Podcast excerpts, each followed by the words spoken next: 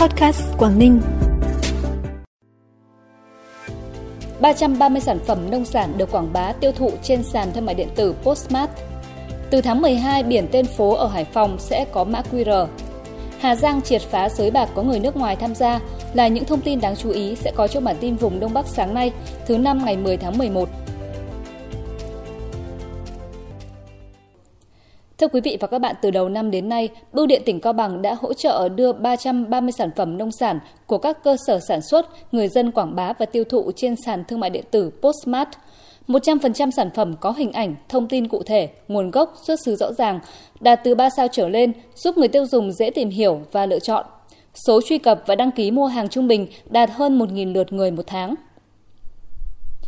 Đến thời điểm này, nông dân trong tỉnh Hải Dương đã trồng hơn 17.200 ha cây vụ đông, tăng 1.000 ha so với cùng kỳ năm trước, đạt gần 82% kế hoạch vụ đông toàn tỉnh. Trong đó, thị xã Kinh Môn là địa phương dẫn đầu về diện tích cây trồng vụ đông với hơn 4.100 ha. Năm nay ngay từ đầu vụ nắng hanh kéo dài nên thuận lợi cho việc trồng và mở rộng diện tích cây vụ đông.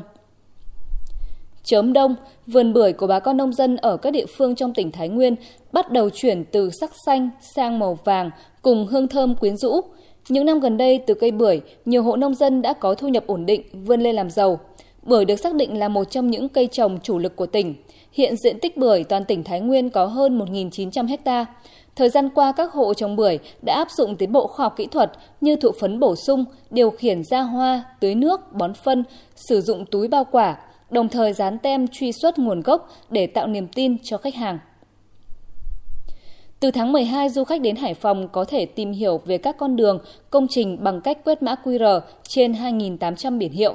Dự án được đánh giá là phù hợp với xu hướng du lịch và food tour đang được ưa chuộng ở thành phố Cảng.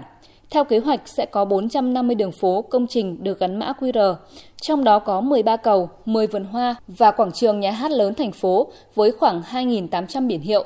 Khi người dân và du khách dùng điện thoại thông minh quét mã QR lên các biển sẽ biết được thông tin về quy mô, tiểu sử danh nhân, danh thắng, di tích gắn với tuyến đường, công trình được đặt tên.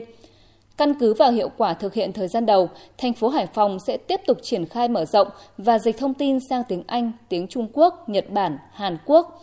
Hải Phòng là địa phương thứ hai trên cả nước sau thành phố Hồ Chí Minh thực hiện việc này. Bản tin tiếp tục với những thông tin đáng chú ý khác. Khoảng 2 ngày qua trên địa bàn thành phố Lạng Sơn, tỉnh Lạng Sơn có khá nhiều cửa hàng xăng dầu đồng loạt thông báo hết xăng. Trong đó các điểm bán xăng dầu lớn như trạm xăng dầu quân đội phường Chi Lăng, cửa hàng xăng dầu Mai Pha, xã Mai Pha, cửa hàng xăng dầu Yên Trạch cũng đều treo biển hết xăng với lý do không nhập được hàng. Không chỉ riêng tại thành phố Lạng Sơn, tỉnh Lạng Sơn, việc người dân phải chật vật đi tìm cây xăng có bán hàng đã diễn ra ở nhiều địa phương trong cả nước. Hiện Bộ Công Thương đã chỉ đạo lực lượng quản lý thị trường các tỉnh thành phố trực thuộc Trung ương tăng cường kiểm tra xử lý vi phạm trong kinh doanh xăng dầu, giám sát toàn bộ hệ thống thương nhân kinh doanh xăng dầu ở tất cả các loại hình, yêu cầu các đơn vị thực hiện tốt nhiệm vụ bảo đảm nguồn cung xăng dầu trên địa bàn. Đối với trường hợp cửa hàng bán lẻ xăng dầu tạm ngưng hoạt động phải kiểm tra để làm rõ nguyên nhân, lý do tạm ngưng, kiên quyết xử lý nghiêm khắc theo quy định, kiến nghị thu hồi giấy phép nếu vi phạm dù là bất kể thương nhân ở loại hình nào.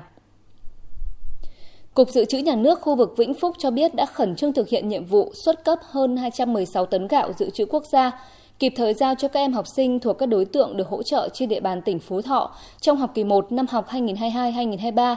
Trong đó huyện Tân Sơn có khối lượng gạo giao nhận lớn nhất với hơn 89 tấn, thành phố Việt Trì có khối lượng gạo giao nhận thấp nhất chỉ khoảng 60 kg.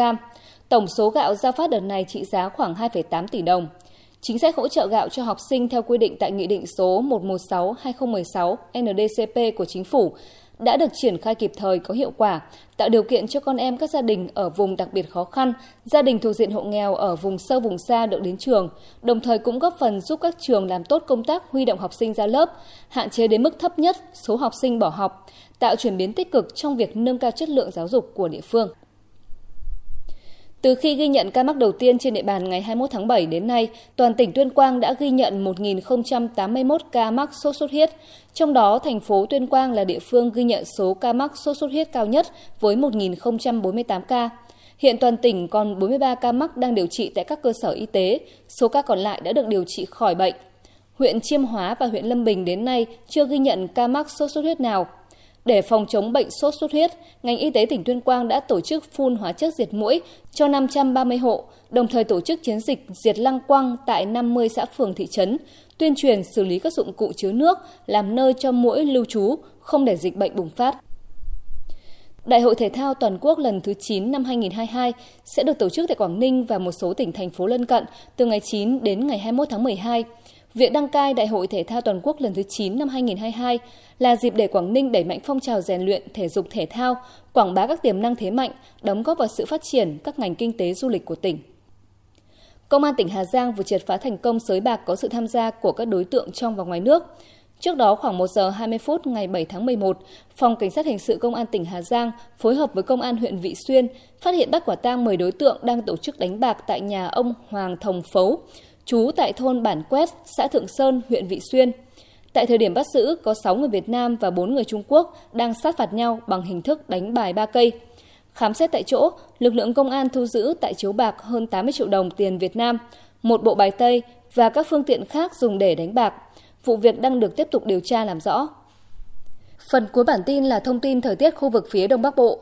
Trong ngày hôm nay, các tỉnh khu vực phía Đông Bắc Bộ sẽ có mưa vài nơi, sáng sớm có sương mù và sương mù nhẹ rải rác, gió nhẹ, đêm và sáng sớm trời lạnh, vùng núi trời rét, nhiệt độ thấp nhất từ 19 đến 22 độ, vùng núi 15 đến 18 độ, nhiệt độ cao nhất 26 đến 29 độ.